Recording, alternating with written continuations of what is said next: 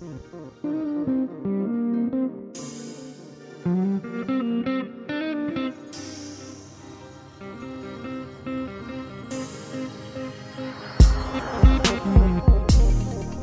niin, ja sitten taas seuraavan podcastin pariin. Tänään meillä puheenvuorossa olisi tota, tarkoitus puhua tunnistamiseen liittyen tai tunnistautumiseen liittyen. Ja tunnistautuminen on aiheena sellainen, josta, josta kyllä puhutaan, mutta tota, yleisemmin aika lailla kansalaisten kannanotot on aika maltillisia ja keskustelu ei ihan hirveästi käydä muuta kuin satunnaisesti ehkä semmoisessa negatiivisessa valossa, kun joku palvelu ei toimi. Mutta tota, äh, meidän tavoite olisi tässä podcastin aiheessa tai tässä nimenomaisen podcastin tota, aikana pureutua aiheeseen ja tuoda sitä aihetta vähän enemmän näkyville näin niin kuin kansalaisten näkökulmasta. Äh, keskustelun aikana me varmasti uppoudutaan myös aika syvälle aiheeseen, mutta tavoite on kuitenkin, että me koitettaisiin pysyä semmoisessa kohtuu, kohtuu sopivassa tasossa, mikä, mikä olisi helposti myöskin sitten kuulijoille pureskeltavissa ja ymmärrettävissä. Mutta ennen kuin me hypätään aiheeseen, niin mä haluan esitellä myös meidän mukana olijat, koska meillä on nyt myöskin ulkopuolinen taho vieraanamme. Ja pidemmittä puheitta, niin mä haluan esitellä Mikko Nurmen, Suomen tunnistautumisosuuskunnan eli Sinunan toimitusjohtaja. Mikko, haluatko esittäytyä nopeasti? No niin, kiitos Juha. Juha ja kiitos kutsusta, kutsusta teidän, teidän podcastiin. Joo, tosiaan, tosiaan edustan, edustan Suomen tunnistautumisosuuskuntaa ja, ja tota, meidän osuuskunta ollaan, ollaan siis voittoa tavoittelematon yhtiö, osuuskuntamuotoinen ja, ja meidän ainoa tehtävä on kehittää, kehittää Suomessa, Suomessa ja suomalaisille parempia kirjautumisen ja tunnistautumisen välineitä. Ja nyt ensimmäinen, ensimmäinen tuote, millä tullaan ulos, on tosiaan tämä Sinuna, Sinuna tunnistautumispalvelu, joka nyt alkuun tarjoaa, tarjoaa tällaista niin kuin parempaa ja luotettavampaa vaihtoehtoa kertakirjautumiselle, käytännössä niin kuin vaihtoehto some-kirjautumiselle. Ja tämä on nyt ulkona jo.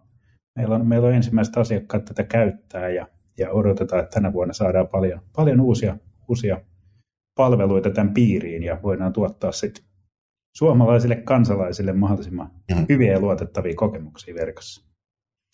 Tämä on mielenkiintoinen näkemys. Niin meidän allekirjoittaneena, niin tota, juuri eilen yritin erästä palvelua, erästä suhteellisen tunnettua palvelua käyttää, yritin kirjautua sisään, epäonnistuin monta kertaa, joudun resetoimaan salasanan, jossa epäonnistuin uudestaan, ja kun koitin kirjautua, epäonnistuin jälleen. ja tämä oli, mulla meni varmaan kaksi tuntia ennen kuin pääsin kirjautumaan. Mutta... Tuttu tunne. Juuri näin. Mutta tämän lisäksi, ehkä nyt jo aikaisemmista jaksoista tuttu Kari Laalo, meidän tunnistamisen pioneeri ja ratkaisuarkkitehti. Haluatko Kari kanssa kertoa nopeasti taustoista? Joo, hei vaan. Kari Laalo täällä taas jälleen äänessä.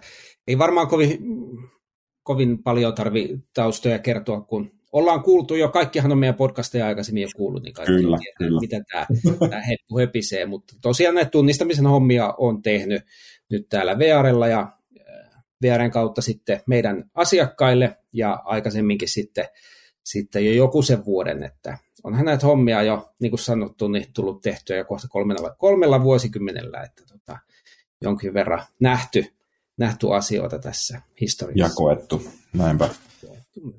Mutta hei, nyt, jos me puhutaan kansalaisten tai loppukäyttäjän tunnistamisesta, niin tota, me käytiin jo tätä aihetta vähän niin kuin pohjustain läpi, mutta tota, mä kysyn nyt molemmilta teiltä kysymyksenä ihan yksinkertaisesti, että miksi teidän mielestä tästä aiheesta puhuminen olisi tärkeää Saatte vapaasti aloittaa. Aloitetaan vaikka Mikosta. Mun mielestä tämä on äärimmäisen tärkeä aihe, aihe ihan jo senkin takia, että tämä koskettaa ihan jokaista ihmistä. Ja, ja mun mielestä tämä tilanne on aika kestämätön tavallaan nykyään. Just toi, mm. mitä Juha äsken sanoit, sanoit että niin kuin menee kaksi tuntia siihen, että sä pääset yhteen palveluun sisään, kun sä et muista, millä, millä mailillä sä oot sinne rekisteröitynyt ja ja tota, mikä sun salasana on ja miten sä saat sen salasanan resetoitua. Me ollaan niin kuin menty tällä samalla mallilla, että meillä on käyttäjätunnus ja salasana. Mm. Me ollaan samalla mallilla menty sieltä jostain, jostain 60-luvulta, no 70-luvulta, koska se oli kun salasana keksittiin, niin olen monesti sitä esityksissäni käyttänyt, että salasana keksittiin vähän niin kuin vahingossa tietojärjestelmiin ja edelleen meillä ei ole, ei ole kovin yleisesti käytössä parempia ratkaisuja. Että jotain tarvitsisi tehdä. Ja paljon on tietysti niin kuin hyvää, hyvää edistystä ollut, mutta, mutta edelleen tänä päivänä käyttäjätunnus ja salasana, joka ei ole kauhean turvallinen, ei ole kauhean hyvä käyttökokemus, mm. se on edelleen se niin kuin vallitseva tapa. Et ehkä se, tässä on monta, monta niin kuin nyanssia sitten, mutta jos niin kuin yhden asian haluan mainita, niin se on tämä. Joo, siis mä komppaan tota, tota hyvin mielelläni ja mä arvostan Mikko erityisesti tota sun lähestymistä, että lähe, lähestyt niinku jo tota aihetta sen historian kautta, koska se, se niinku se on hyvä, mun mielestä todella hyvä tapa tarkastella mitä tahansa asiaa, koska kun meillä on sitä perspektiiviä sinne menneisyyteen ja sinne historiaan, niin pystytään paremmin ymmärtämään, missä me ollaan tällä hetkellä. Se on juuri noin, ja, ja siitä salasanasta, salaisuudesta ikävä kyllä varmaan, varmaan kaikki lähtenyt joskus, kun ensimmäiset ATK-nörtit on ruvennut miettimään, että miten me voitaisiin suojata pääsy johonkin järjestelmään. Tota, aihe on tärkeä sen takia, että se tunnistaminen on joka paikassa mitä ikinä sä teetkin, niin se tunnistaminen on tavalla tai toisella siinä sun arjessa mukana monta kertaa päivässä. Mm-hmm. Kun sä meet kaupan kassalle, ostat sen sun tota, päivittäisen ruokakassi ja vilautat sitä bonuskorttia, niin siinä tapahtuu tunnistaminen siinä yhteydessä. Mm-hmm. Me ei edes huomata, kun se tunnistaminen meidän elämässä tapahtuu, ja me, me ei niin aktiivisesti ajatella, että mitä kaikkea siihen liittyy, ja esimerkiksi semmoista, että mitä kaikkia tietoja siihen tunnistamisen yhteydessä lähtee siirtymään. Ehkä puhutaan siitä vielä. Tota, samaan aikaan sitten kuitenkin tilanne on se, että vaikka se, se on se tunnistaminen joka puolella, sitä tapahtuu koko ajan, niin sitä ymmärretään ja tunnetaan hirveän huonosti. Mä on ehkä, rupesin muistelemaan tuossa vuodesta 2008 tehnyt näitä nimenomaan tunnistamisen ATK liittyviä asioita, ja silloin jo 15 vuotta pu- sitten puhuttiin siitä, että tunnistamisen asiantuntijat on hurjan vähän, vaikea löytää. Yritysten on vaikea löytää siihen tunnistamiseen keskittyneitä asiantuntijoita, ja, ja sekään asia ei muuttunut tässä, tässä millään tavalla, niitä on edelleen vaikea saada. Ei ole olemassa mitään koulutusta, miten kouluttaudutaan tunnistautumisen tai tunnistamisen asiantuntijaksi, vaan jokainen tällä, tässä pienessä piirissä työskentelyä oppii siihen, siihen itse se oman kokemuksen kautta. Et tästä aiheesta pitää puhua, tämä on tärkeä sen takia, että opittaisiin ymmärtämään, että se on yksi iso kokonaisuus tässä meidän elämässä ja, ja tota, sitä pitää ymmärtää paremmin, että me pystytään tekemään se luotettavasti ja turvallisesti. Sitten ehkä tuossa semmoinen vielä, semmoinen vielä tuli mieleen, mieleen lisätä, lisätä, että meillä, niin kuin, mehän ollaan Suomessa oltu, sit, niin kuin jos puhutaan tästä niin kuin digitaalisesta tunnistautumisesta, niin mehän ollaan oltu siinä aika lailla edelläkävijöitä ihan niin kuin koko maailman mittakaavassa. että meillä pankit teki tämän mainion tupastunnistusratkaisun ratkaisun jo, milloinkohan se tuli käyttöön? 2000-luvun alussa, joo. tai siinä vuosituhannen vaihteessa jo. Just näin.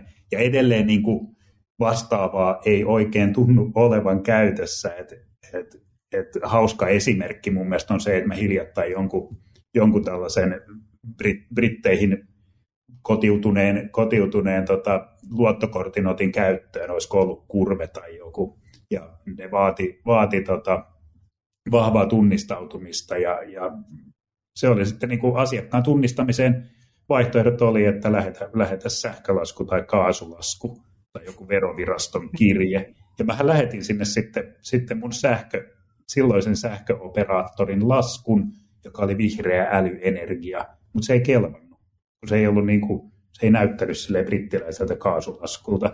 Siinä on joku hauska logo, logo yläkulmassa ja se, se ei käynyt.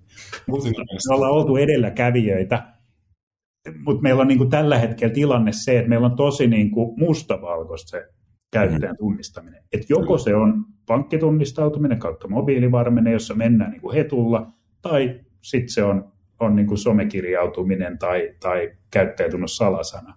Mutta mun mielestä siinä on, niinku, siinä on ne ääripäät on aika huikeat. Et toinen on täysin epäluotettava, tai ei sisällä niin kuin luottamusta lainkaan, ja toinen on sitten, että vastaa sitä, että sä näytät sun henkilöllisyystodistuksen. Nimenomaan. Tosi maailman niin kuin, käyttötapauksista usein kuitenkin jossain siinä välissä. Mm, näinpä. Joo, ja toi on hauska näkökulma. Nyt me, Juha, ei anneta sulle mahdollisuutta siirtyä seuraavaan aiheeseen ollenkaan toi hirveän hieno näkökulma siinä mielessä, että me suomalaiset tai varmaan ihmiset kaikkialla maailmassa katsoo sitä niin kuin jotakin aihetta aina sen oman elämänpiirinsä kautta. Ja koska meillä Suomessa nyt tämä pankkitunnistaminen tupas on ollut hirveän vahvaa ja, ja meillähän on ollut HST-kortti jo niin kuin 90-luvulta vai 80-luvulta, että tämä tunnistaminen on niin kuin tässä suomalaisessa digiskenessä ollut todella kauan mukana vahvasti sähköisessä muodossa, niin meillä on niin sellainen näkemys, että, että tämä tosiaan hoituu ja, ja, ja tota, asia, asia on niin kuin itsestään selvä meille. Mutta sitten just, just niin kuin Mikko sanoi, että mennään jonnekin vähän Pohjoismaiden ulkopuolelle, varsinkin tuonne niin kuin Rapakon taakse, niin eihän siellä semmoista käsitettä siitä, että valtio tunnistaisi kansalaisensa, niin se on niin kuin ihan jotakin että eihän tällä lailla voi tehdä ja eihän tämmöistä ole. Mä muistan, kun mä ensimmäistä kertaa itse matkustin tuonne Atlantin to- toiselle puolelle ja no, tunnistaminen ja maksaminen monesti liittyy toisiinsa, ja sitten tota, luottokortilla onneksi jo päästiin si- silloin vilauttaa, ja, ja tota, täällä oli tottunut siihen, että oli tullut jo nämä PIN-koodit, hommelit, ja, ja tota, lähimaksuukin taisi olla jo vähän käytössä, ja, ja tota, sitten kun kävi maksamassa sen kahvikupin kupin New Yorkissa, ja se tyyppi siellä kassalla halusi ottaa sen sun kortin käteen, ja siinä vähän niin kuin pidettiin, että miksi sä haluat mun kortin, ja, ja sitten se vaan vaippasi sen siitä kassasta ja antoi kortin takaisin, ja mä katsoin, että mitä tapahtuu, mä, että haluatko sä allekirjoituksen johonkin, ja se myyjä oli ihan sillä että mitä, mitä, mistä sä puhut?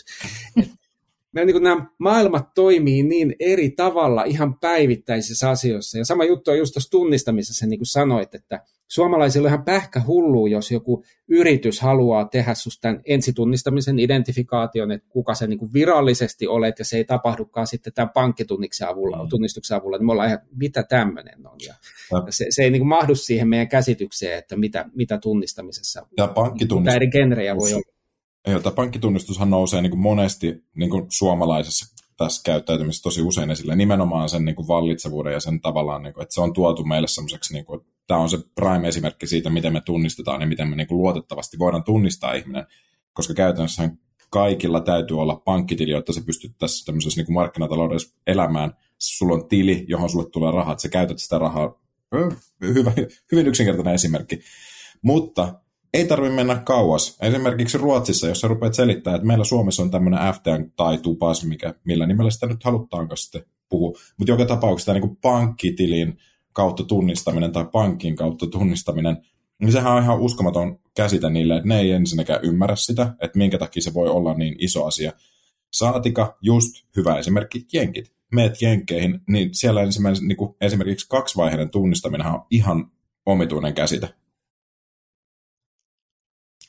Mutta jotta me päästään eteenpäin, niin me, me oikeastaan käsiteltiin aihetta aika laajasti, mutta tota, jos kiteytetään tämän kohdan tai osuuden osalta, niin minkä takia nyt tämän aiheen pitäisi myös kiinnostaa meitä kansalaisia? Mun mielestä tämä on, tämä on niin lähellä mua, ainakin henkilökohtaisesti, koska mua aina sylettää, kun mä käytän jotain digitaalista palvelua, ja se tunnistaminen ei vaan niin kuin yksinkertaisesti ole toteutettu fiksusti tai jotain. Mutta jos nyt te puhutte tai vielä kiteytätte niin kuin sille, että minkä takia teidän mielestä tämä aihe pitäisi oikeasti kiinnostaa joka ikistä kansalaista, niin miten, miten te sanoisitte siihen? No kyllä se, se on just toi, mitä Juha äsken, äsken mainitsi, että koska se koskettaa meitä jokaista, se koskettaa meitä päivittäin. Jokainen tekee useamman, useamman kirjautumisen tai tunnistautumisen mm. joka päivä.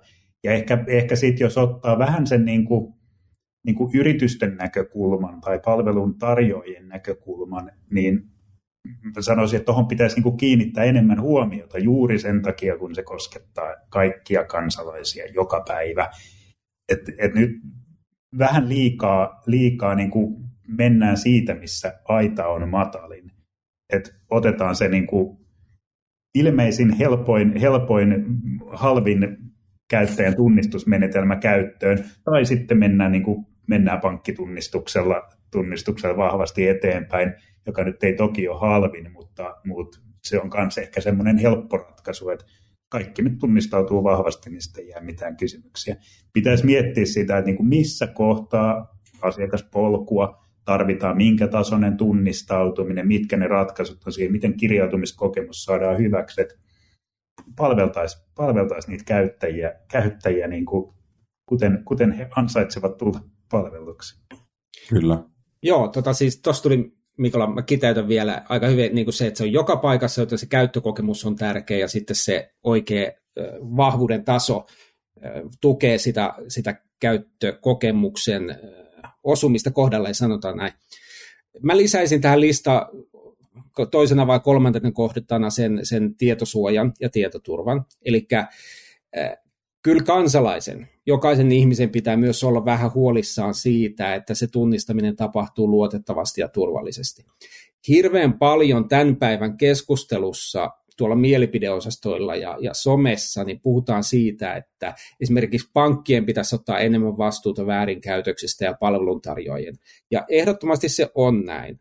Niiden pitää ottaa sitä vastuuta enemmän. Mutta samaan aikaan niin se kuluttaja kansalainen niin ei voi täysin ulkoistaa sitä omaa vastuutaan myöskään sille yritykselle tai palveluntarjoajalle.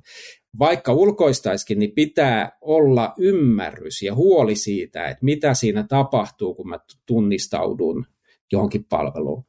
Eli sitä ymmärrystä tarvitaan myös siellä sen käyttäjän päässä. Se on tie, joka kulkee molempiin suuntiin. Sitä täydellistä turvallisuutta ei ole, jos, jos niin mm. molemmissa päissä ei olla huolellisia.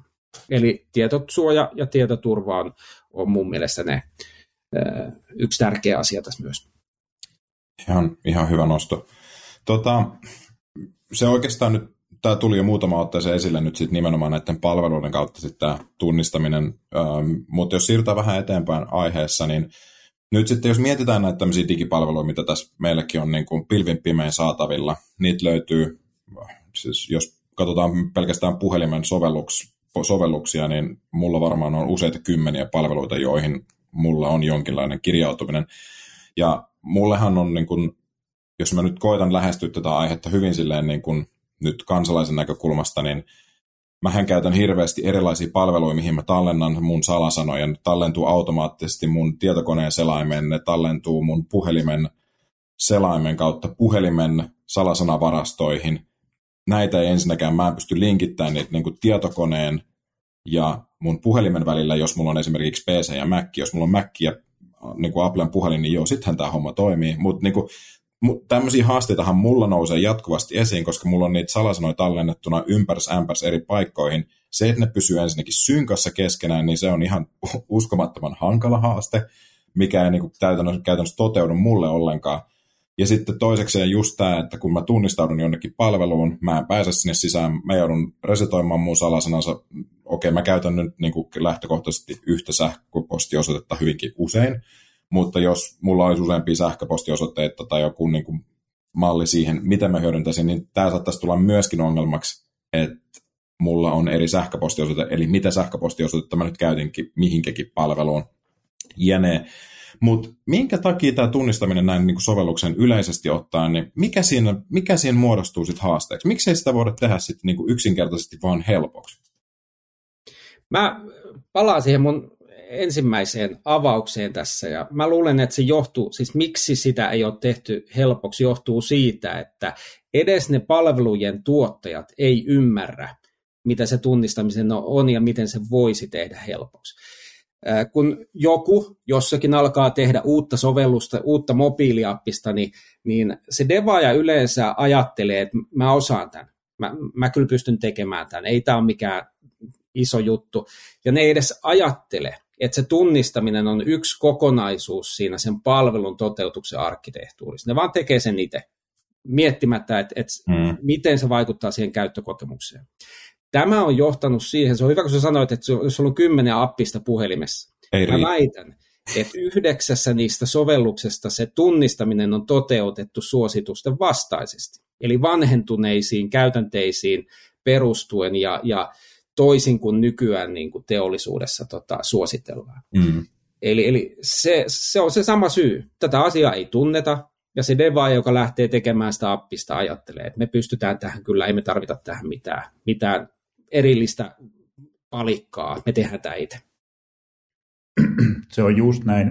Tässä kun miettii, kun on itsekin, toiminut täällä niin kuin digitaalisen identiteetin alueella konsulttina, konsulttina hyvän osan koko elämästä, niin, niin se mitä sieltä, niin kuin, sieltä muistelee, miten nämä kaikki keskustelut on mennyt, että kun puhutaan niin kuin kuluttajaidentiteetistä ja kuluttajan, kuluttajan kirjautumisesta palveluihin, niin se ei ole oikein koska, ehkä nykyään, nykyään voi olla, että tilanne on muuttumassa paremmaksi, mutta pitkään se ei ollut lainkaan niin kuin liiketoiminnan fokuksessa tai edes niin kuin tutkalla lainkaan. Mm. on ajateltu, että no tämähän on semmoinen, minkä sitten niin kuin ATK-pojat toteuttaa siellä ATK-luolassaan. Ei ole niin kuin ollenkaan mietitty sitä, että, minkä, että mikä on niin kuin kirjautumisen vaikutus asiakaskokemukseen. Että jos tavallaan niin kuin unohdetaan, unohdetaan vaikka koko niin kuin tietoturvallisuus, tietosuoja-asiat, yksityisyyden suoja-asiat, että ihan vaan se, että miltä se käyttäjästä tuntuu, kun käyttää sitä palvelua, mikä se kokemus on, niin sitä, sitä ei ole mietitty. Ja mä luulen, että se on niin kuin pitkälti johtanut siihen, että ja kun deva ja deva ja deva, niin sehän ottaa sen, sen niin kuin työkalun käteen, mikä on tuttu. Sitten mm. se on mm. niin kuin äkkiä, että otetaan nyt täältä tämä AVS Cognito käyttöön, kun me devata AVS-ympäristöstä. Mä, mä aika vähän haastaisin tota näkemystä, että sitä ei ole mietitty sillä, koska varsinkin kun toimii tässä tämmöisessä niin kuin asiakasrajapinnassa, niin tulee sattuneesta syystä nyt tulee keskusteltuun tästäkin aiheesta yllättävän paljon asiakkaiden kanssa. Mä en väitä, että tämä toistuu kaikissa, mutta hyvä esimerkki, minkä joku asiakkaista jossain tästä taannoin mainitsi, liittyy nimenomaan tähän niin kuin tavallaan tunnistamiseen tai yleisesti niin kuin identiteettien hallintaan, niin suurin niin kuin ongelma on se, että vaikka niin kuin itse liiketoiminnassa nähdään se, että tämä on haaste, tämä pitäisi korjata, niin ongelmaksi koituu se, että ruvetaan miettimään, että tai ruvetaan rakentamaan sitä business sen ympärille. Kuinka paljon me saadaan rahaa tästä, jos me uudistetaan meidän tunnistaminen? Ja jos sä rupeat nopeasti kääntämään sillä, että sulla on NS toimiva, tota, sitaateissa toimiva tota, tunnistaminen, ja sä esittelet johtoryhmälle, että hei, että meidän pitäisi investoida tämän verran rahaa siihen, että me saadaan meidän tunnistaminen oikeasti käyttäjäystävälliseksi. Ja sitten sieltä ensimmäisenä kysymyksen, paljon me saadaan rahaa tästä näin takaisinpäin, että onko tästä tehty laskelmointia jolloin tavallaan päästään siihen, että tunnistaminen kautta identiteettien hallintahan on kuluerä yhtiöille yleisesti ottaen aina. Mutta miten, tämä on, niinku siis, tää on inhottava ongelma, koska tälleen kuluttajanahan mä, mulla ei ole niinku varaa valita muuta kuin sillä, että mä äänestän jaloillani enkä käytä sitä palvelua, mutta kun käytännössä yksittäinen ääni ei kauhean pitkälle kuitenkaan kuulu Joo, tämä on, mitä mä oon monelle tietohallintapäättäjän kanssa käyn, käynyt tätä samaa keskustelua, ja se on aina näin, että mi, mitä tämä tuottaa meille. Just Mutta näin. ethän sä kysy, kun sä laitat jonnekin palvelimille jonkun palvelun pyörimään, tai sä laitat se jonnekin pilveen, Googleen, Amazoniin, ihan mihin tahansa, niin ethän sä mieti, että tämä AVSn kuukausihinta, niin tämä on meille kulu. vaan siis totta kai se on kulu, se on kulu, jonka sä tarvit, että sulla on infraa, jossa sä pyörität sitä sun palvelua. Mm-hmm. Ihan samalla tavalla tunnistaminen, sä voit verrata siihen siihen palvelimeen, että se on se pakollinen kulu sen tota, palvelun tuottamiseksi. Ja se, kuka tekee sen parhaiten, kuka pystyy tehokkaimmin tarjoamaan asiakkaalle parhaan käyttökokemuksen, niin se voittaa. Et, et, tota, jotenkin tietysti siis sen kulun hinta varmasti näkyy sen palvelun lopputuotteessa, mm. niin, niin ihan samalla lailla kuin kaikessa muussakin liiketoiminnassa, niin se, joka tekee tehokkaimmin ja parhaiten, asiakas valitsee sen ja, ja voittaa. Mm. Tämä on vain julma, näin, näin se menee.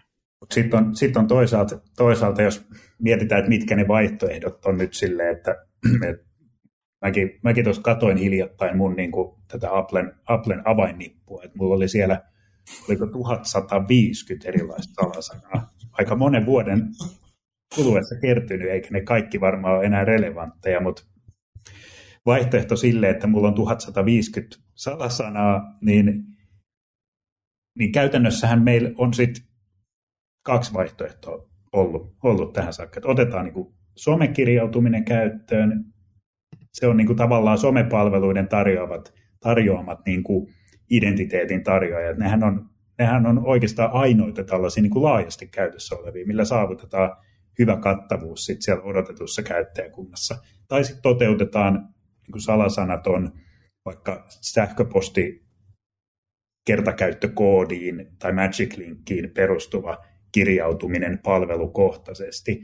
Mutta mä en ole ihan varma, että onko senkään, senkään niin kuin käyttökokemus oikeasti parempi kuin sen salasanan. Et niin kauan kuin mulla on tavallaan on tässä vaikka Apple-ekosysteemissä ja mun kaikki laitteet synkkaa ne salasanat, 1150 salasanaa sen, sen niin kuin avainnipun kautta, niin se kokemus on aika hyvä, niin kauan kuin se on siellä, mm. siellä niin kuin avainnipussa ja se pysyy siellä oikeana, että se ei joskus vahingossa päivity vääräksi.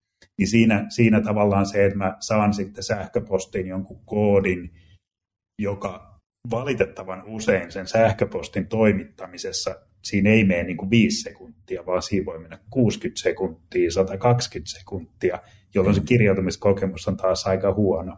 Mm.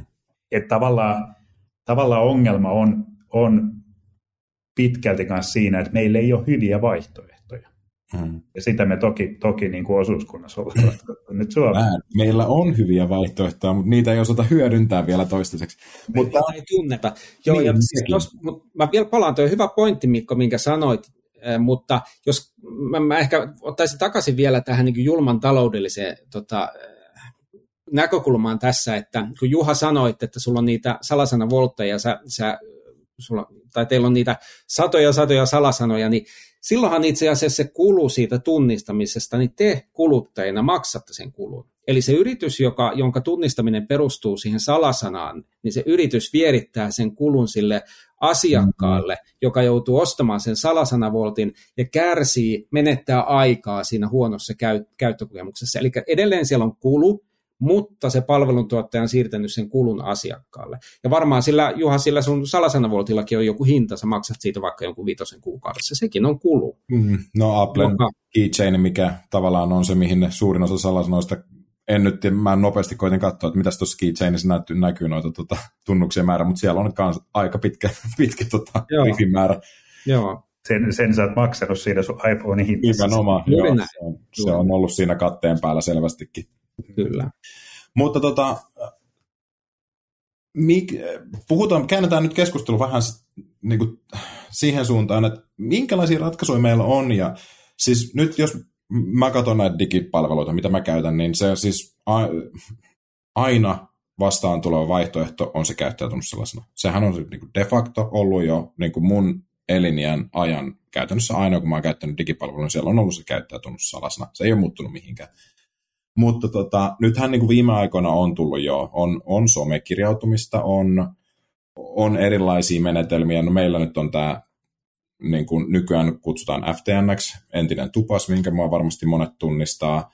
Meillä on mobiilivarmenne, meillä on menetelmiä, kuten esimerkiksi lähetetään kertakäyttökoodi sähköpostiin, meillä on jo Fido 2, voidaan käyttää näitä ulkopuolisia tunnistamismenetelmiä, mutta sitten on tällaisia menetelmiä, että lähetetään, sä Mikko mainitsit Magic Linkin. Uh, mä luulen, että moni ei välttämättä tunnista sitä, mutta jos mä mielän oikein, niin Magic Linkkihän ei välttämättä ole edes kauhean tietoturvallinen menetelmä.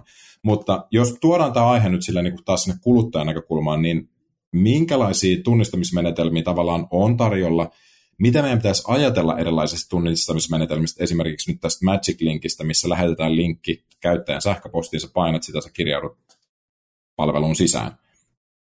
Niin jos avataan tätä keskustelua, niin mitä te sanoisitte, mitkä on niitä yleisimpiä menetelmiä ja mikä niissä on tavallaan niin kuin hyvää ja huonoa? Muistaaksä Juha tuon sun kysymyksen vielä, jos mä heitän tähän väliin vähän niin kuin viedään tämä yleisemmälle tasolle, koska mun mielestä on hyvä myös niin kuin ymmärtää, että mi, mist, mistä, millä termeillä me puhutaan. Mm-hmm.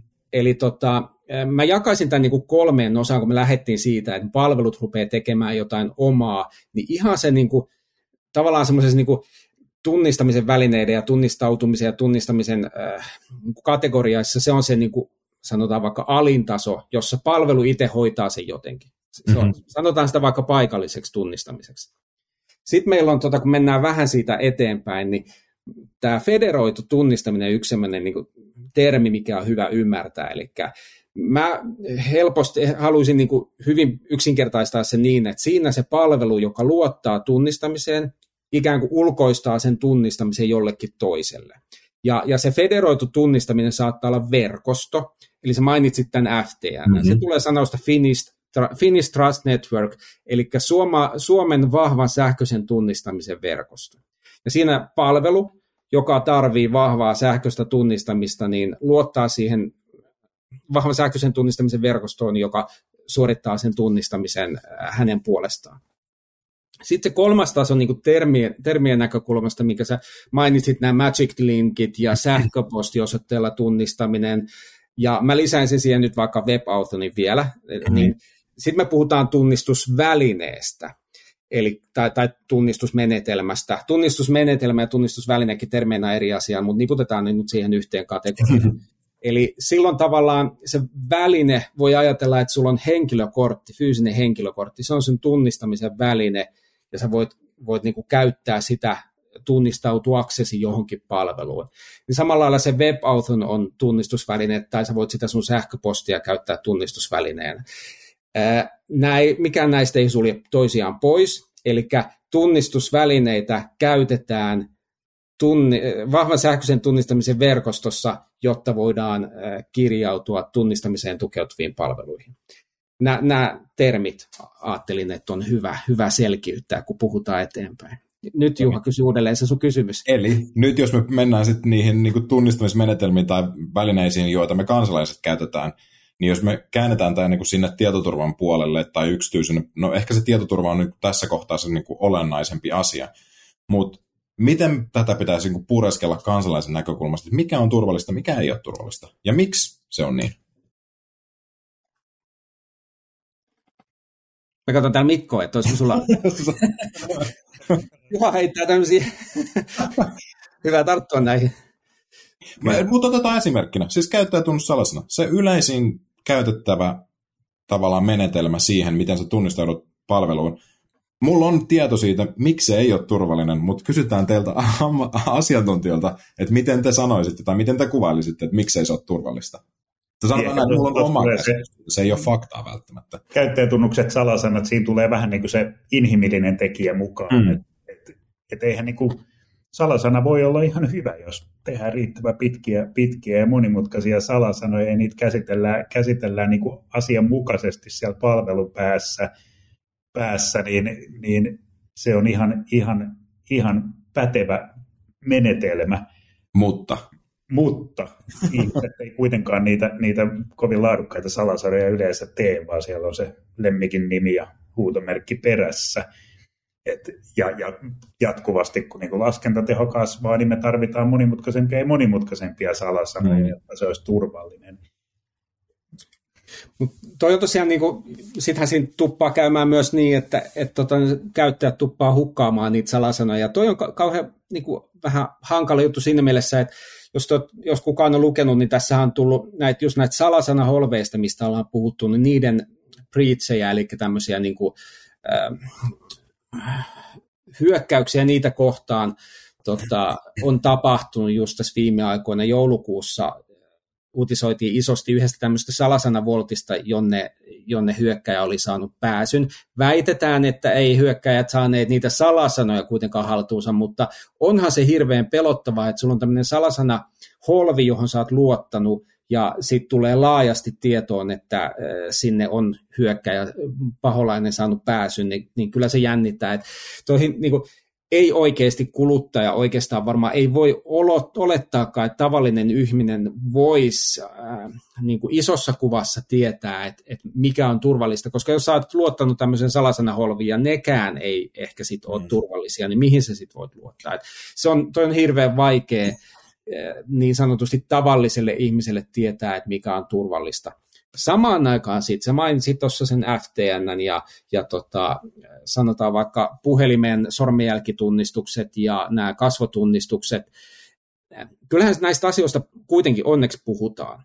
Ja, ja tämä vahva sähköisen tunnistuksen verkosto alkaa olla, olla tunnettu, niin kyllä se tavallinen ihminen ehkä pystyy niin kuin erottamaan sen turvallisen siitä, että siinä arkipäiväisessä puheessa ja uutisoinnissa, niin kyllä me opitaan näkemään, että mikä on turvallista ja mikä ei. Ja kai, kukaan ei ole voinut välttyä siltä keskustelusta tästä, että salasanoista pitäisi päästä eroon, ja kaikki tietää nykyään sen, että salasana on huono. Kaikki tietää sen oman käyttökokemuksen kautta, kun yrittää miettiä niitä tarpeeksi vahvoja salasanoja. Mut, mä uskallan väittää, että moni kansalaisista, niin Suomen kansalaisista, ei välitä Siis tämä on niinku ehkä sitten just, niinku, onko se sitten välinpitämättömyyttä vai mitä se on, mutta siis ei välitä ja luottaa siihen, että asiat hoidetaan hyvin. Tavallaan me, kun me katsotaan tätä niinku tosi tällä niinku ammattilaisten näkökulmasta ja niinku tavallaan hengitetään tätä aihetta, meille niinku päivän selvää. Me, me nähdään tämä aihe niinku joka päivä. Mutta sellaiset ihmiset, jotka ei käytännössä työskentele aiheen parissa, niin mä väitän, että niitä ei kiinnosta ja ne ei välttämättä seuraa mediaa siinä määrin, että vaikka ne käyttäisi tällaista vauhtia, joka on murrettu, niin sitten on vaan silleen, no mut hei, ne hoitaa asian kuitenkin kuntoon. Tavallaan niin tämä, niin kuin, tämä on ihan niin kuin varmaan ehkä sit se on niin meissä kansalaisissa se vika, että meitä ei vaan kiinnostaa, että me halutaan luottaa siihen, me halutaan sitä helppoa palvelua. Mutta eikö tähän kuitenkin sitten, tähän on tarjolla niitä ratkaisuja? Joo, toi on hyvä, hyvä huomio. Tota, Mikko oli sanomassa, että mua kiinnostaa. Että... Niin, siitä, siitä kun Kari sanoit jotain siihen suuntaan, että, että niin kuin kyllä ihmiset tunnistaa, mikä on luota, tai on oppinut tunnistamaan, mikä on luotettavaa ja mikä ei. Mm. Niin mä tota kyllä haastasin, haastasin aika mm. vahvasti. Että nyt jatkuvasti uutisoidaan siitä, miten niin kuin kehittyneitä ne, ne niin kuin huijaussaitit on, jossa koitetaan vaikka sun pankkitunnuksia kalastella. Mm. Miten vaikea se on, on niin kuin erottaa, mikä on, mikä on totta ja mikä ei ole totta.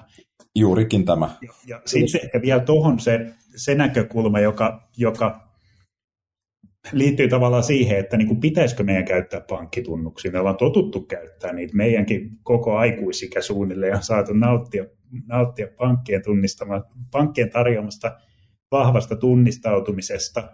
Mutta jos muistellaan niitä uutisointia vaikka niistä kantahuijauksista, jossa niin kuin ihmisiä oli saatu, saatu niin kuin kirjautumaan pankkitunnuksilla vilpilliseen kantapalveluun tai niin kuin huijaussivustoon, joka näyttää, näyttää omakannalta, mm-hmm. ja sitten saatiin kalasteltua ne, ne pankki, pankkitunnukset ja varmaan niin kuin kertakäyttökoodit ja muuta, mitä siinä sitten onkaan käytetty tai on saatu huijattua tekemään, tekemään niin kuin mobiilisovelluksella se se niin kuin vahvistaminen ja sitten onkin tili tyhjentynyt. Että siinä, siinä yhteydessä puhuttiin paljon siitä, että niin kuin pitäisikö se kuitenkin se pankkitunnistaminen olla käytössä vain pankkipalveluissa, joka on mun mielestä niin kuin ihan validi pointti, että, että jos sulla on kaikki sun rahat mm. sen tunnistautumisen takana, ja sitten sä tunnistaudut sillä sillä pankkitunnistautumisella sitten jonnekin niin kuin, niin kuin kuntosalin ajanvarausjärjestelmään, niin eikö siinä ole vähän niin kuin epäsuhta? Että siinä pitäisi käyttää jotain muuta. Jos kuntosalin varausjärjestelmä tarvii vaikka henkilötunnuksen sen takia, että voidaan yhdistää se johonkin sopimukseen, mikä on tehty, niin sitten pitäisi olla joku muu vahva tunnistusratkaisu, joka tarjoaa sen henkilötunnuksen, mm. tai mieluiten mennään jollain muulla identifioivalla tekijällä kuin henkilötunnuksella, mutta, mutta joka tapauksessa. Joo, siis toi on erittäin hyvä lisäys tähän. Ja sitten toi vielä, mitä sä Juha sanoit, että ei kuluttajaa ehkä oikeasti kiinnosta. Mä en tiedä, onko tämä nyt kuluttaja aliarvioimista ja tuleeko joku potkimaan mua nilkkaan, kun mä sanoin tämän, tämän ääneen, mutta kyllä se vähän taitaa olla sillä tavalla. Ja sitten kun vielä katsoo sen, niin aika monella ihmisellä, joiden kanssa mä puhun, varsinkin sitten kun mennään niin kuin siellä ikägeneressä vähän sinne niin kuin elämän ehtoopuolelle, niin ihmisillä on yhdet pankkitunnukset. Et, et se, että sitten kun se sun yksi pankkitunnus menee lukkoon, niin sitten sä meet jonnekin kaupan tota, asiakaspalvelupisteeseen nollaamaan sitä salasanaa tai, tai tota, se lähetetään sulle kirjeenä viikon päästä kotiin ja sitten siinä odotellaan, että miten tota, se reseptin uusiminen onnistuisi, kun nyt se tunnus on lukossa. Mm. Et tota, se, on, se on todellakin pelottavaa, mikä se niinku todellisuus siinä suuressa kuvassa ja suuressa massassa ihmisiä on. Et nykyään suositellaan, että kaikilla pitäisi olla vähintään se kaksi tapaa tunnistautua palveluihin, eli vaikka yhden pankin tunnukset, jota sä käytät, ja mobiilivarmenne olisi ihan valtavan hyvä niin kuin siinä rinnalla, näppärä tunnistusväline. Silti se mobiilivarmenteen käyttöaste on aika pieni vielä, se kasvaa koko ajan ja hyvä niin, se on todella hyvä väline, mutta tota, hurjan harva on, mitä mä oon ihan jutellut tuttavien kanssa, niin hurja harva on ottanut sen käyttöön. Öm, ja, ja, ja tosiaankin juuri näin, että me, tässä tuli nyt se vahva monessa yhteydessä esiin, niin sitäkin mun mielestä kaksi kysymystä pitäisi esittää. Mitä on vahva ja missä kaikkialla sitä tarvitaan? Hmm. Eli just niin kuin äsken puhuttiin niistä kategoriaista, niin, niin tota, se vahva pitäisi huomioida siinä, että onko se itse tunnistusväline vahva ja onko se itse tunnistuspalvelu vahva, eli onko se federaatio, sanotaan näin, missä sitä tunnistamista tehdään, niin onko se kokonaisuudessaan vahva ja vielä onko se palvelu vahva. Se vahva toteutuu vaan, jos nämä kaikki on, on niin kuin yhdessä vahvoja, koska se len- ketju on yhtä heikko kuin se ketju heikkoin lenkki. Mm. Mutta sitten tulee just se, että tarviiko sen koko ketjun olla vahvaa. Ja siis kyllä sitä vahvaa välinettähän voi käyttää myös palvelussa, joka tarvii vaan vähän, vähän tota, heikompaa tunnistusta, sanotaan näin. Mutta sitten taas se, että jos niin kuin Mikko sanoit, niin häviääkö se vahva merkitys ja luotettavuus siinä, jos sitä käytetään ihan kaikkialle. Et se ei välttämättä ehkä, ehkä ole järkevää, että sitä vahvaa käytetään joka paikassa. Ja kuka edes jaksaisi sillä mobiilivarmenteilla, se on hirveän hyvä, hyvä palvelu, mutta kuka jaksaisi sillä kirjautua, kun vaikka lunastaa leffalippuja verkkokaupasta. Et tota, se, se kokonaisuus täytyy katsoa sen mukaan, mitä se palvelu tarvii. Ja, ja tässä mun mielestä on niin kuin nimenomaan niillä, just niillä palvelun tarjoajilla kyllä sitä vastuuta. Mm. Et, et, tota, äh, nyt se, se FTN on tullut vastaukseksi vähän niin kuin jokaiseen asiaan, mutta kyllä siinä pitäisi katsoa sen palveluntarjoajan vähän ehkä itsensä silmiin, että onko tämä se paras väline just tähän käyttöön ja mikä vaikutukset sillä sillä, että me otetaan se tässä palvelussa käyttöön, niin mikä vaikutus sillä on sille infrastruktuurille kokonaisuudessaan. Kyllä. Että tätä niin kuin arkkitehtuurista suunnittelua kyllä tarvittaisiin tässä meidän, meidän digimaailmassa vähän enemmän. On, ja, ja myös markkinan pitää kehittyä, niin kuin mm. tunnistautumisväline tai palvelumarkkinan pitää kehittyä. Et, et, niin kuin tuossa aikaisemmin taisin todeta, että kun meillä on ne kaksi ääripäätä, että joko se se, että toimitetaan henkilötunnus ja, ja, ja todistetaan vahvasti sitten vaikka pankin toimesta, että tämä henkilö on tämä, ja toinen ääripää on, että meillä ei ole mitään havaintoa, että onko tämä edes oikea ihminen, ihminen olemassa tämän, tämän niin kuin kirjautumisen tai tunnistautumisen takana. Että me tarvitaan siihen väliin jotain aika paljonkin.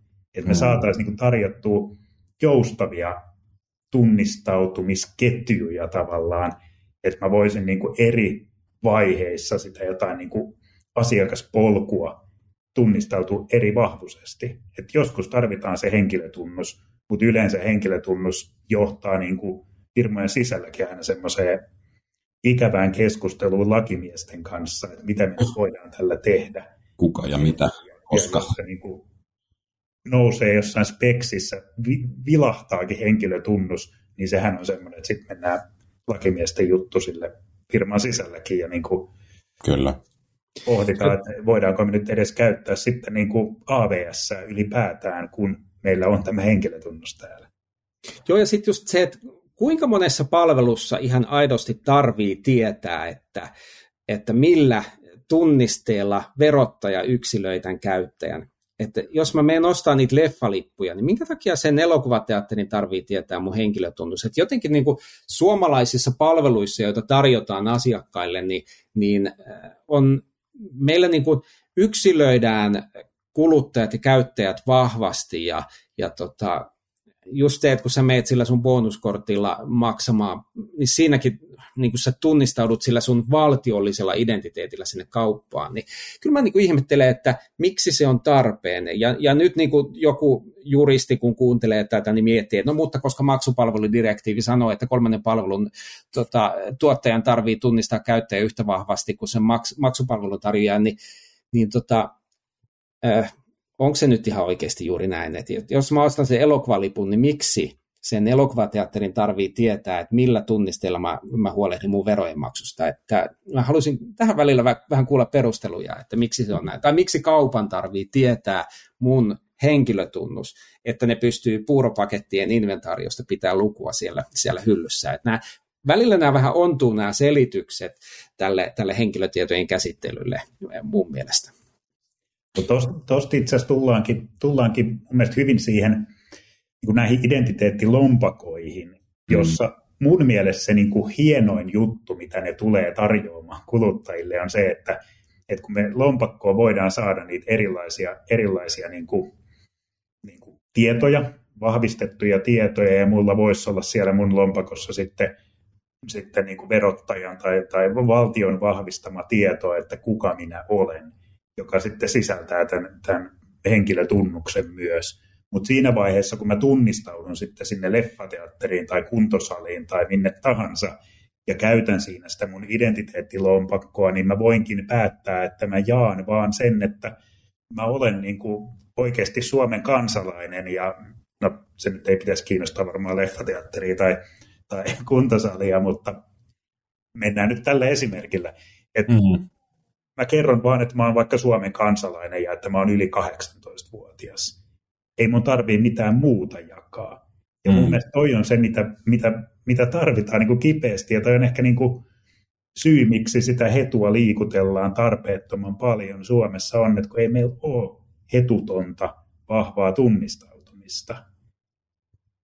Joo, ja se, se niin kuin, sama ongelma on laajemmin ehkä siinä koko meidän niin kuin yhteiskunnallisessa infrassa. Että itse asiassa varmaan se syy, minkä takia se elokuvateatteri tai etenkin se kuntosali haluaa sun henkilötunnuksen, on ehkä sitten se, että jos sä jatkat käymistä siellä kuntosalilla, mutta et maksakaan sitä sun laskua, niin niillä täytyy olla joku keino lähettää sulle karhukirje, ja sehän onnistuu vaan sen henkilötunnuksen perusteella. Mutta tässäkin, niin, niin tota, äh, onko tämä järkevää? Et, et ehkä sen kuntosali niin pitäisi ymmärtää, että jos niin kuin vaikka yksi kahdesta kymmenestä äh, kuntosalin käyttäjästä joskus jättää sen laskun maksamatta, niin se on ehkä sen, sen bisneksen tekemisen hinta edelleenkin. Ja sitten ainahan vaan ne voi sulkea sen portin siltä käyttäjältä, että se ei pääse, pääse takaisin sinne kuntosalille ennen kuin se on maksanut sen, sen tota, äh, ne, ne maksamatta jääneet maksut. Että, että se perustelu siitä, että me tarvitaan tämä maksujen järjestelyjen takia, niin, niin sitä, sitä voi niin monessa tilanteessa haastaa. Mm. Ja miksi sen tarvii olla se henkilötunnus, että voihan se olla vaikka sähköpostiosoite, koska tota, mä luulen, että nyt kun sä teet jonkun perintäfirman kanssa niin kun yhteistyötä, kun tuskin kukaan niitä karhukirjeitä lähettää enää nykyään itse, niin se voi olla, että se sama käyttäjä, joka on jättänyt sen kuntosalimaksunsa maksamatta, on jättänyt ehkä jonkun parkkisakon maksamatta ja tai no parkkisakko on huono esimerkki, mutta sanotaan vaikka tota, äh, Jonkun...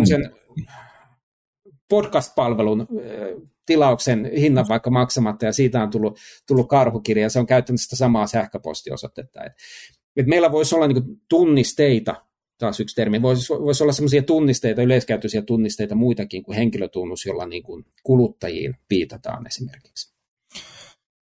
Mikko nostit esille lompakkoajattelun ja se oli tuolla niin kuin meidän äh, rangassa mainittuna tuo lompakkoajattelu, mutta, mutta mä luulen, että tämmöinen niin kuin identiteetti, kansalaisen identiteettilompakko tai miksi sitä kutsutaan, niin tota, pitää ehkä pikkasen avaa enemmän tätä aihetta, että mikä se on ja mi, miksi se on mielenkiintoinen aihe, koska edes mulle, mä tiedän mistä on kyse, mutta mä en tiedä tarkalleen ottaen, mistä sitten kuitenkaan on kyse. Mä en ole riittävän perillä aiheesta, mutta jos hypätään hetkeksi sinne, koska siis lompakkohan, tämä niin digilompakkohan on, on selvästikin niin se tulevaisuus, mihin me ollaan ehkä siirtymässä jossain kohtaa. DVVllähän oli tota, tämä hanke meneillään, joka valitettavasti keskeytyi jostain syystä. en ole siitäkään nyt valitettavasti ihan täysin perillä, että mitkä ne syyt on. Mutta mikä tämä lompakkoajattelu on ja Avaatteko te tätä nyt? Mikko voi aloittaa, kun Kari oli äsken äänestä. joo, joo tota, se on harmi että, harmi, että se DVVn digihenkkari-hanke nyt ainakin lykkääntyi vähän. Et siinähän mm. oltiin hienosti, hienosti niin kuin kerrankin etupeltoon tekemässä asioita. Et, et, et, EUhan tulee, tulee niin kuin jonain vuonna edellyttämään, että kaikki jäsenvaltiot tarjoaa tällaisen niin kuin identiteettilompakkopalvelun, jonka pitää olla sitten yhteensopiva Euroopan, Euroopan laajuisesti, eli, eli tavallaan, että sitä niin kuin samaa identiteettilompakkoa voi hyödyntää, hyödyntää sitten EU-alueella vähintään rajojen yli. Tämä niin kuin digihenkkari, sehän oli jo tavallaan yhteensopiva tämän ajattelun kanssa, ja, mm. ja se oli mun mielestä ihan, ihan mahtavaa, että oltiin kerrankin tekemässä, tekemässä ajoissa jotain, eikä odoteta, että on pakko. Ja toivotaan, että se sieltä vielä tulee, tulee vaikka se nyt käyttöönotto on ainakin sitten lykkääntynyt. Mutta joo, mitenkään sitä niinku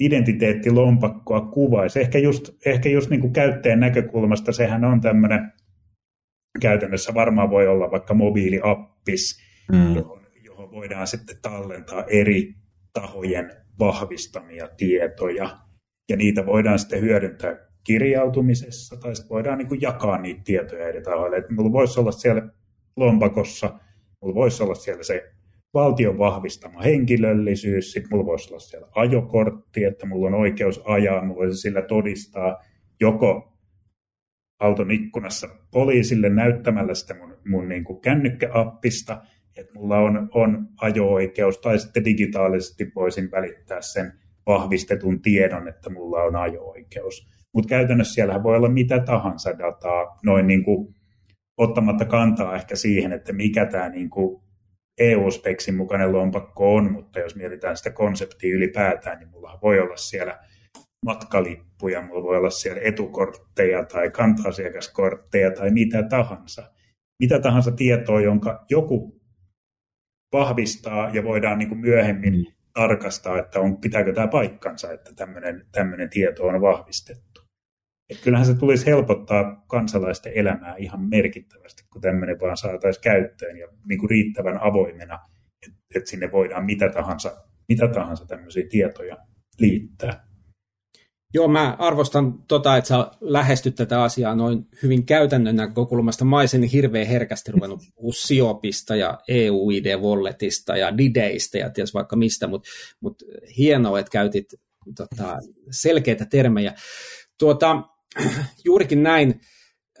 Se lompakko on hirveän hyvä sana, koska mun mielestä kuvastaa niin kuin just sitä ajattelumallia, että sä laitat lompakkoon tota, seteleitä ja maksukortteja, sitten niitä jäsenkortteja. Ja se on niin kuin todella hyvä analogia sille, mitä se, se lompakko, identiteettilompakko tarkoittaa. Ja tosiaan tämä EU-ID-wallet tarkoittaa sitä, että just niin kuin Mikko sanoi, että tämä on niin kuin EUsta e tulossa ja Suomi on ollut siinä mukana ja se oli hyvä tämä DVVn tiedote siitä, kun ne ilmoitti, että nyt koska tämä hallituskausi päättyy, uusi eduskunta valitaan, niin ne joutuu laittaa sen niin sanotusti jäähylle. Joo. Eihän tietenkään kukaan tässä kohtaa voi luvata, että mikä se tuleva hallitus on, kun siitä äänestetään vasta muutaman viikon päästä, että, että sitten vasta me nähdään, että mikä se uuden, uuden eduskunnan tahtotila on, on siitä, miten näitä asioita kehitetään. Mutta se oli hyvä, mikä siinä DVVn tiedotteessa myös sanottiin, oli se, että että EU-ssa tämä asia menee eteenpäin joka tapauksessa. Jatko Suomi sitä hommaa tai ei, niin EU-ssa se EU-ID, sen digitaalisen EU-lompakon, identiteettilompakon kehitys etenee. Se on sitten tulevan poliittisen tota, johdon asia päättää, että onko Suomi siinä niin kuin etu, etunenässä vai tuleeko jälkijunassa vai, vai ollaanko samassa, samassa tota, tahtia menossa, menossa muiden EU-valtioiden kanssa. Mutta nyt kun me puhutaan just tästä eh, digitaalisen identiteetin lompakosta, niin jollakin varmaan korvassa niin särähti, että tämä on nyt taas jotain tämmöistä lohkoketjuhömpää. Ja, ja tota, se on varmaan hyvä mainita tässä, koska se jostain se tulee, tulee joka tapauksessa, että näitä digitaalisen identiteetin lompakkoja voi olla niin kuin monenlaisia. Ja tosiaan EUlla on kehitteillä yhdenlainen standardi, Suomi rakentaa siihen omaa kansallista toteutustaan, mutta tämähän on, ehkä voisi sanoa, että on tullut sieltä lohkoketju maailmasta alun perin, mutta nyt ollaan vähän niin kuin hypäkäyrällä menossa, että ensin ajateltiin, että lohkoketjussa on näitä hajautettuja tunnisteita, jotka vahvistetaan sen lohkoketjussa, ja nyt siinä hypäkäyrässä ollaan tullut niin kuin siihen, siihen näihin meidän arkipäiväisiin realiteetteihin, että, että jos sulla on se kansallinen identiteetti, niin silloin se on se se tota, kansallinen viranomainen, joka sen vahvistaa. Ja valitettavasti vielä ei ole semmoista lohkoketjua, missä niin kuin esimerkiksi EU-valtiota olisi mukana, että, että EU-valtiot voisivat sinne lohkoketjuun sen kansallisen identiteetin viedä. Mutta toi on tosiaan sen digitaalisen identiteettilompakon hieno piirre just, että oikeastaan sille ei ole väliä, että kuka sen lompakon sulle antaa, vaan niin pitkään kun, kun sulla on niitä hajautettuja tunnisteita, mitä sä voit, luotettavia hajautettuja tunnisteita, mitä sä voit ottaa sinne lompakkoon kyytiin, niin se on oikeastaan sama, onko se EU vai lohkoketju vai jonkun muun tuottama lompakko. Et, et kun hän toimii samojen standardia ja samojen, periaatteiden mukaan. Kansalaisen näkökulmasta tässä äh, digilompakossa, digi-identiteettilompakossa on vielä se hieno piirre just, että kun sanoit Mikko, että sä voit osoittaa sen ajo-oikeuden poliisille vaikka auton ikkunan läpi, toinen käyttötapaus esimerkiksi sä voisit vaikka alkoholia ostaessa todistaa ikäsi, mutta sun ei tarvi sinne alkoholiliikkeeseen tämän lompakon myötä, niin sun ei tarvii taas jälleen paljastaa sun henkilöllisyyttä. Koska kun sä meet alkosta ostamaan viiniä, niin ei sitä alkon myyjää kiinnosta, että kuka sä oot. Sitä kiinnostaa vaan sulle, että sulla on iän puolesta oikeus ostaa sitä, sitä viiniä. Niin sen lompakon avulla sun tarvii antaa vain se tieto, mitä siinä transaktiossa, transaktiossa tarvitaan. Eli se on niin kuin tietosuojaa edistävä käytäntö sitten välittää näitä henkilöyteen liittyviä asioita palveluille, jotka niitä tarvii. Tämä on kyllä mielenkiintoinen aihe ja jännä nähdä, mitä, miten tässä sitten aika tuo tullessaan. Mä otan yhden, yhden aiheen, mä haluan ottaa vielä esille ja tämä liittyy nyt tähän some, somen tota, tunnistamiseen. Nykyään monet palvelut, mitä me käytetään, niin sä pystyt kirjautumaan niihin myös sit käyttää some, sometiliä, eli Facebookia, Googlea, Applen tunnuksia, Microsoftin tunnuksia, Twitterin, ää, nuoremmille löytyy Redditti, Discordi, GitHub, näitä löytyy vaikka ja kuinka paljon. Mutta tota, kun me va- valmisteltiin aihetta, niin mun mielestä eräs yhteneväinen tekijä näiden kaikkien palveluiden kohdalla on se, että ne on jenkeistä. Miten meidän pitäisi oikeasti suhtautua tähän aiheeseen? Me käytetään tunnistamismenetelmänä palvelua, joka on jenkkiläinen, ja käytännössä meillä ei ole yhtään eurooppalaista palvelua, ainakaan mulle ei nyt nopeasti tule mieleen yhtäkään sellaista eurooppalaista palvelua, joka tarjoaisi sen itse asiassa sen aika kohtuullisen yleisen identiteettitiedon, jonka tavallaan, johon sä voisit pohjaa sun tunnistamisen johonkin palveluun. Onko tämä huolenaihe vai ei? Mä ehkä niin yleistäisin vielä tuota keskustelua silleen, että, että se ei ole yksinomaan omaan se ongelma, että ne on jenkeistä. Tokihan meillä on, meillä on niin kuin Euroopan ja Yhdysvaltojen välillä on, on niin kuin paljon haasteita siinä, että miten, mm-hmm. miten henkilötietoa saadaan siirtää. Lainsäädäntö on tosi erilainen Euroopassa ja Yhdysvalloissa, ja siinä ei ole oikein löytynyt sellaista niin kuin yhteistä ymmärrystä, että miten, miten niin kuin valtameren yli henkilötietoja saa siirtää. Mutta jos mietitään sitten tätä niin kuin niin kuin näiden mainitsemisi, mainitsemis, mai, mainitsemiesi. Niin, just näin. Vaikeaa.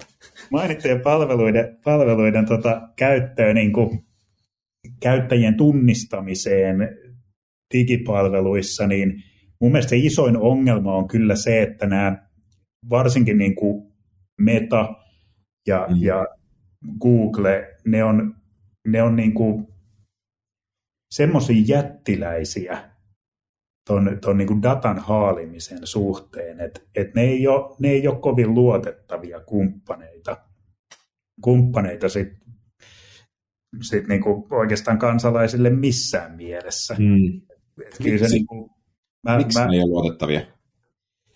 No se, ne, ne on saavuttanut sellaisen valta-aseman tässä maailmassa, että niitä ei enää pystytä suitsimaan. Ne mm. kerää hirveän määrän dataa, ja, ja mitä enemmän sulla on dataa, sitä enemmän sun niin kuin valtakin kasvaa. Ja ne on niin kuin liikevaihdoltaan niin suuria, ja ne on niin vaikutusvaltaisia yrityksiä, että, että jos vaikka Euroopassa, Euroopassa sitten todetaan, että nyt teidän pitää käsitellä henkilötietoja paremmin, tai muuten määräämme teille miljardin sakon, niin sitten ne toteaa, että okei, no me maksetaan tämä miljardin sakkoja ja jatketaan. Raapastaan täältä kassan pohjalta nämä pölyt, niin siinä on teillä. Nämä taskurahat teille. Tavallaan jos mietitään niin kuin vaikka, vaikka Metaa, Facebookia, Whatsappia, Instagramia, mitä kaikkea siihen kuuluu, niin niillä on niin kuin lonkerot ihan joka paikassa. Ja tämä ei ole nyt, tämä ei ole nyt niin kuin foliohattu puhetta, vaan, vaan asia oikeasti on näin, että, että jos sä meet jonnekin niin kuin web-sivulle käymään, niin siellä on sitten Facebook-pikseli, jolla voidaan seurata, seurata niin kuin mainonnan tehokkuutta, jolloin sun sit käynnistä valuu tietoja, tietoja mm. tota, metalle. Samaan aikaan sä oot kirjautuneena Facebookiin, ne tietää kuka kävi siellä saitilla, vaikka sä et välttämättä antaisi siihen lupaa. Ja, ja vaikka niin kuin sitten ei kerättäisi henkilötietoja kaikissa tapauksissa, niin kerätään metadataa. Eli, eli tavallaan jos me nyt Karin kanssa me WhatsAppilla keskusteltaisiin keskusteltaisi jotain, WhatsApp on salattu päästä päähän, ei tiedä mistä me keskustellaan, mutta samaan aikaan niin kuin Kari, Kari selailee siellä, siellä EU, EU Digital Wallet asioita, asioita webbiselaimellaan, niin sen metatiedon perusteella, aikaleimojen perusteella ja sen perusteella, että tietää mitä sä teet, niin mulle aletaankin kohdistamaan mun, mun selaimessa tietokoneella mainoksia EU Digital Identity Walletista, koska on niin kuin suuri todennäköisyys sille, että me ollaan ehkä keskusteltu siitä, kun ne aikaleimat mätsää. Toi on mun mielestä vaan hyvä esimerkki siitä, että mikä niin kuin, minkälainen määrä niillä on dataa ja miten sitä dataa voidaan hyödyntää myös sen ihan niin kuin kore-henkilötiedon ulkopuolella. Ja jotenkin musta tuntuu, että niinku, ehkä, ehkä niinku ihan, ihan tässä mitassa ei pitäisi antaa, antaa firmoille, firmoille valtaa. Ja se, mm. miten me voidaan valita, on, että me ei olla kirjautuneena Facebookiin koko ajan. Joo. Me voidaan valita, että me ei käytetä Facebook-kirjautumista, vaan jotain muuta. Ja toi just mitä sä sanoit, että, että monihan kokee, että no tämä on nyt taas tätä foliohattuhöpinää, että ei mulla ole mitään salattavaa. Se on se kaikkein yleisin perustelu sille, että, että mä käytän Facebookia, että ihan sama vaikka ne, ne tietää, että kenen kanssa mä juttelen, mutta sitten kun tässä ei ole pelkästään kyse sinusta, kun sä sanot, että, että ei mulla ole mitään salattavaa, mutta, mutta se, se niin kuin just se metatiedon ketju, että, että se, se leviää kauhean laajalle ja ja tota, kun sä käytät sitä Facebookia äh, kirjautumiseen ja, ja viestimiseen sun kavereiden kanssa, niin Facebook tuntee myös kaikki sun kaverit. Ja, ja, ja, ja tota, tietämättäsi sä tulet luovuttaneeksi tietoja myös koko siitä sun verkostosta sun ympärillä, ja, ja tota, vaikka et haluaisi, niin, niin tota, äh, sun läheisistä valuu sitä tietoa, äh, tietoa myös, ja sitä käytetään sitten sit niin kuin Just näin, ja kun siinä ei ole tavallaan kyse sit siitä, että, että jaoin Facebookissa, että kävinpäs tänään rantakävelyllä. Sehän ei kiinnosta ketään, ketään, vaan se, että kun sitä dataa kertyy minusta, mun tekemisistä, mun verkostoista, Kyllä. niin miten sitä voidaan sitten käyttää. Tavallaan kun tällaiset isot firmat, nehän kerää vaan dataa sen datan keräämisen vuoksi myöhemmin keksitään, mihin sitä voidaan käyttää. Mitä enemmän sulla on dataa, sitä enemmän sä keksit sille käyttötarkoituksia. Ja ehkä niitä pelottavimpia esimerkkejä, mihin sitä dataa on käytetty, on vaikka se, että Yhdysvaltain presidentinvaaleihin on vaikutettu Facebook-datan avulla. Pystytään niin kuin mainonnalla, niillä niin kuin algoritmeilla, mitä ei julkisteta, vaikuttamaan siihen, että mitä ihmiset ajattelee asioista. Ja toi... Se on oikeasti pelottavaa. Että ja... vaikutetaan vaaleihin sillä, että Facebookilla on paljon dataa. Ja erittäin ajankohtainen aihe, kun meilläkin on vaalit käsissä. Nyt on puhuttu mm. paljon siitä, että miten paljon Venäjä pystyy Suomen vaaleihin esimerkiksi mm. tänä päivänä vaikuttamaan, mutta se tulee vielä lähemmäs valtaasemmin, kun katsoo. Että nythän on mediassa kirjoitettu hirveän paljon siitä, että eri puolilla valtiot on kieltänyt TikTokin käytön kansanedustajien puhelimissa tai, tai virastojen laitteissa – ja, ja tota, eihän tietenkään äh, valtiolliset toimijat ei voi Euroopassa kieltää TikTokin toimintaa niin kuin kansalaisten päätelaitteissa, eikä ehkä ole syytäkään, koska meillä on tämmöinen asia kuin elinkeinonvapaus ja sananvapaus. Mutta sen huomaa varmasti niin 10-12-vuotiaiden äh, lasten vanhemmat tänä päivänä, että kun ne on seurannut sitä TikTok-keskustelua ja alkaa ymmärtää, että, että TikTok ehkä seuraa meitä muutenkin kuin vaan, niin kuin, että se on, se on vähän muutakin kuin hauskojen videoiden jakoalusta, ja, sitä tietoa käytetään sit erilaisiin asioihin, niin, niin sitten sit kun se lapsi tulee sillä että niin, mun kaikilla kavereilla on TikTok, miksi et sä mä saa sitä mun puhelimeen, ja sitten se, se, se, ei niin mene se perustella läpi, että niin, mutta koska Hollannin vira, tota, valtiokielisen kaikista virastoista TikTokien käytä, että yritä sitten siinä sille 12-vuotiaalle teinille selittää, että joo, joo, kaikilla sun kavereilla on se TikTok, mutta sä et sitä saa, koska tietosuoja, niin, niin että se valta tulee meille niin kuin tosi lähelle lähelle ja, tota, ja meillä, meillä niin kuin lapset jo haluaa niitä välineitä käyttöönsä mm. ja meillä on aika vähän niin kuin keinoja sitten sanoa, että ei, koska se, yrit, yritäpä sitten se selittää se asia sillä lailla. Eli periaatteessa voidaan ajatella, jos tätä niin kuin katsoo isossa kuvassa, niin no, jenkithän tunnistaa varmaan joka ikisen eurooppalaisen niin tänä päivänä, mutta jos me mennään Aasiaan, niin Aasiahan ei tunnista kaikkia eurooppalaisia, niin periaatteessa onko TikTok yksi väline, jolla ne kerää Kiinaan dataa meistä. Tavallaan niin kuin samalla idealla, jotta voidaan niin kuin mahdollisesti potentiaalisesti vaikuttaa vaaleihin tai mitä ikinä. Tämä on hirveän herkkä aihe poliittisesti, mm. ja tässä kohtaa voi, voi joutuu varmaan sanoa, että näin ehkä on. Nimenomaan, joo. Niin, kukaanhan sitä ei tiedä, tiedä ei. Mitä, mitä siellä tapahtuu, eikä, eikä varmasti niin kuin TikTok tai mikä se firma sen takana on, niin ei ne välttämättä itsekään tiedä, mihin ne sitä dataa kerää. Mm. Mutta kyllä se kun mietitään, että on tällainen melko autoritäärinen valtio, jossa, jossa valtio voi varmasti, varmasti pyytää ne kaikki datat käyttöönsä milloin hyvänsä. Niin. Niin. Tämä kytkeytyy itse asiassa nyt hirveän hyvin siihen yhteen kysymykseen, mistä me aloitettiin siihen, että mikä sen tunnistamisen hinta on. Ja, ja siitä tunnistamisesta tulee nyt joku kulu sille palvelulle, joka sitä tunnistamispalvelua kehittää. Mm. Niin tässä on nyt se konkreettinen hinta.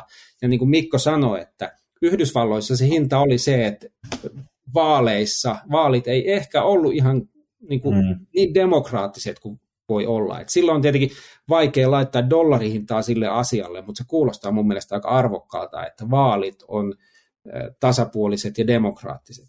Et, et nyt kun sä ulkoistat sen sun tunnistamisen tälle kansainväliselle jätille, joka, joka tota, jonka elinkeino perustuu siihen, että ne kerää tietoa käyttäjistä ja myy sitä eteenpäin erilaisiin tarkoituksiin, niin siinä on se hinta sille Facebook, anteeksi, tälle sosiaalisen median tunnistamiselle. Että et se yritys ei maksa sitä, joo, mutta mm. ne kuluttajat kyllä maksaa ja se kansainvälinen yhteisö, yhteisö maksaa siitä jonkunlaisen hinnan, että, että mm. käytetään helppoa sometunnistamista. Kyllä, ihan, ihan hyvä pointti.